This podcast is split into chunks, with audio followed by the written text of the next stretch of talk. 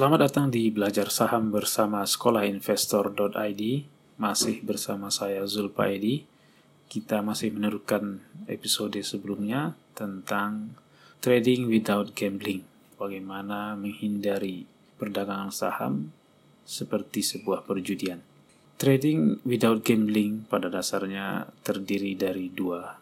Yang pertama adalah trading plan dan yang kedua adalah game plan. Trading plan merupakan sebuah guideline atau aturan dasar yang digunakan oleh seorang trader untuk setiap trading yang dia lakukan. Sementara game plan itu nanti akan dipergunakan ketika kita sudah masuk ke pasar atau ketika kita sudah dalam positioning. Untuk episode kali ini kita akan membahas tentang trading plan. Trading plan pada dasarnya terdiri atas beberapa kombinasi. Paling tidak, yang pertama terdiri dari kombinasi trading system dan trading metodologi yang dapat menghasilkan sinyal sinyal yang akan digunakan untuk menentukan kapan kita harus buy dan kapan kita harus sell. Sinyal dalam hal ini tidak harus berupa otomatis sinyal, bisa saja sinyal manual yang kita review atau kita amati, kemudian nanti berdasarkan review kita, baru kita memutuskan apakah akan masuk. Poinnya adalah apa pun strategi yang kita pakai, pastikan dia dapat mengarahkan kita ke arah yang benar. Trader yang tidak memiliki metodologi untuk buy dan sell cenderung akan trading secara random atau trading secara acak. Poin kedua adalah money management, manajemen keuangan. Hal ini diperlukan untuk menentukan seberapa besar risiko yang mau kita tanggung pada satu trading atau seberapa besar uang yang mau kita investasikan untuk setiap trading yang kita lakukan. Misalnya, kita nggak mau menanggung risiko lebih dari 4% dari total kapital yang kita investasikan.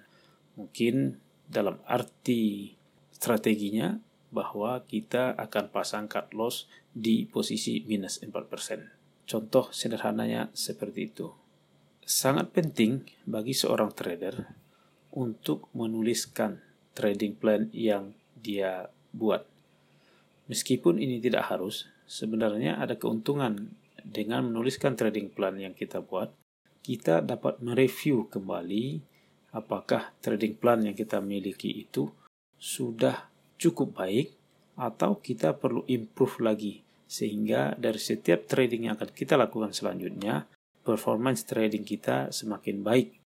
Indikasinya apa? Indikasinya misalnya kalau gain yang kita dapatkan lebih tinggi atau mungkin stop loss yang kita pasang lebih kecil atau malah kita tidak pernah rugi sama sekali trading plan trading plan yang udah kita lakukan pada trading trading kita sebelumnya harus kita review, harus kita evaluasi untuk menentukan manakah trading plan yang paling baik, yang tingkat kemenangannya paling tinggi, dan tingkat kerugiannya paling rendah. Ini termasuk juga mereview metodologi atau sistem yang kita pergunakan, sinyal-sinyal yang kita pergunakan selama ini, apakah sinyal tersebut dapat membawa kita pada keuntungan atau mungkin malah kita sering rugi karena mengikuti metodologi tersebut. Nah, ini perlu untuk kita review dari setiap trading yang kita lakukan, dari setiap trading plan yang kita telah miliki, sehingga ke depannya hal-hal yang membuat kita rugi bisa kita hindari, misalnya dengan berganti strategi atau metodologi atau sinyal yang kita gunakan atau dengan menambahkan sinyal-sinyal lain sehingga kalau terjadi confluence antara satu sinyal dengan sinyal yang lain kita baru memutuskan untuk masuk atau keluar dari satu trading. Nah, hal demikian tidak mungkin kita dapatkan kalau tidak memiliki trading plan yang baik. Menuliskan trading plan itu menjadi sangat penting karena dari situ kita bisa mereview dari setiap trading yang telah kita lakukan. Trading plan trading plan yang telah kita buat tentunya akan diuji dari waktu ke waktu. Tanpa trading plan, para trader biasanya hanya trading berdasarkan keinginan. Bisa saja suatu saat trading untuk jangka waktu yang panjang, namun trading berikutnya malah mungkin malah masuk dalam daily basis. Jadi trading plan sangat penting bagi kita untuk memutuskan kapan harus masuk berapa lama perkiraan kita akan berada di pasar dan apa sinyal atau indikasi yang membuat kita harus segera keluar dari pasar.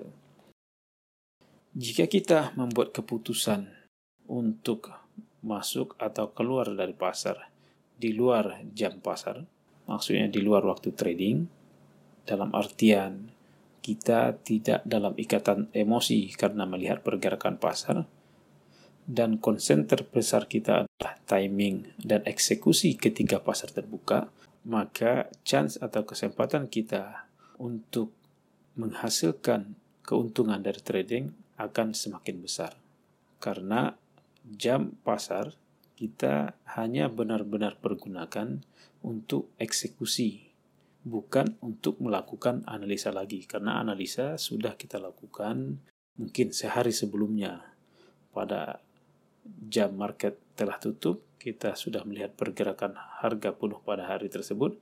Kemudian kita melakukan analisa untuk memutuskan apa yang harus kita beli esok harinya atau apa yang harus kita jual esok harinya jangan lupa bahwa sebenarnya trading juga merupakan sebuah bisnis. Nah, bisnis plan biasanya dibuat ketika seseorang ingin memulai atau ingin masuk ke sebuah bisnis atau ketika bisnis sudah berjalan dan ingin meningkatkan kapital atau ingin memperluas bisnis. Demikian juga dengan trading, tentunya kita harus punya trading plan sebelum kita melakukan trading atau ketika kita memutuskan untuk menambah posisi kita dalam satu trading yang sudah berjalan. Dalam membuat satu trading plan, ada beberapa parameter yang bisa kita jadikan acuan. Yang pertama adalah kita masuk ke pasar atau membeli sesuatu pada posisi atau harga berapa. Kemudian nanti kita akan jual itu pada harga berapa. Kemudian mungkin masalah stop loss, kita mau taruh di posisi berapa. Apakah 4% atau 5% dari kapital misalnya. Kemudian sizing atau besarnya investasi yang akan kita taruh dalam suatu trading misalnya. Misalnya mau beli berapa lot atau dalam jumlah uang mau mau keluar berapa rupiah misalnya untuk satu trade. Kemudian time frame, kira-kira kita akan trading untuk jangka waktu berapa lama?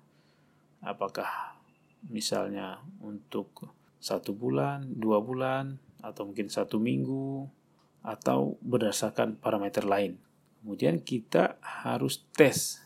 Kita harus tes trading plan yang telah kita buat untuk dapat mengambil kesimpulan apakah metodologi yang telah kita pakai atau yang sedang kita pakai tersebut dapat membawa kita pada keberhasilan atau malah kita harus ganti metodologi atau strategi. Kemudian yang lainnya adalah kita harus lihat risk dan reward atau risk reward rasionya seperti apa. Kalau kita beli satu saham, kemungkinan dia turun seberapa besar dan kemungkinan dia naik seberapa besar. Inilah disebut dengan risk and reward. Jadi kita harus pastikan bahwa opportunity-nya dia untuk naik jauh lebih besar daripada opportunity-nya akan turun.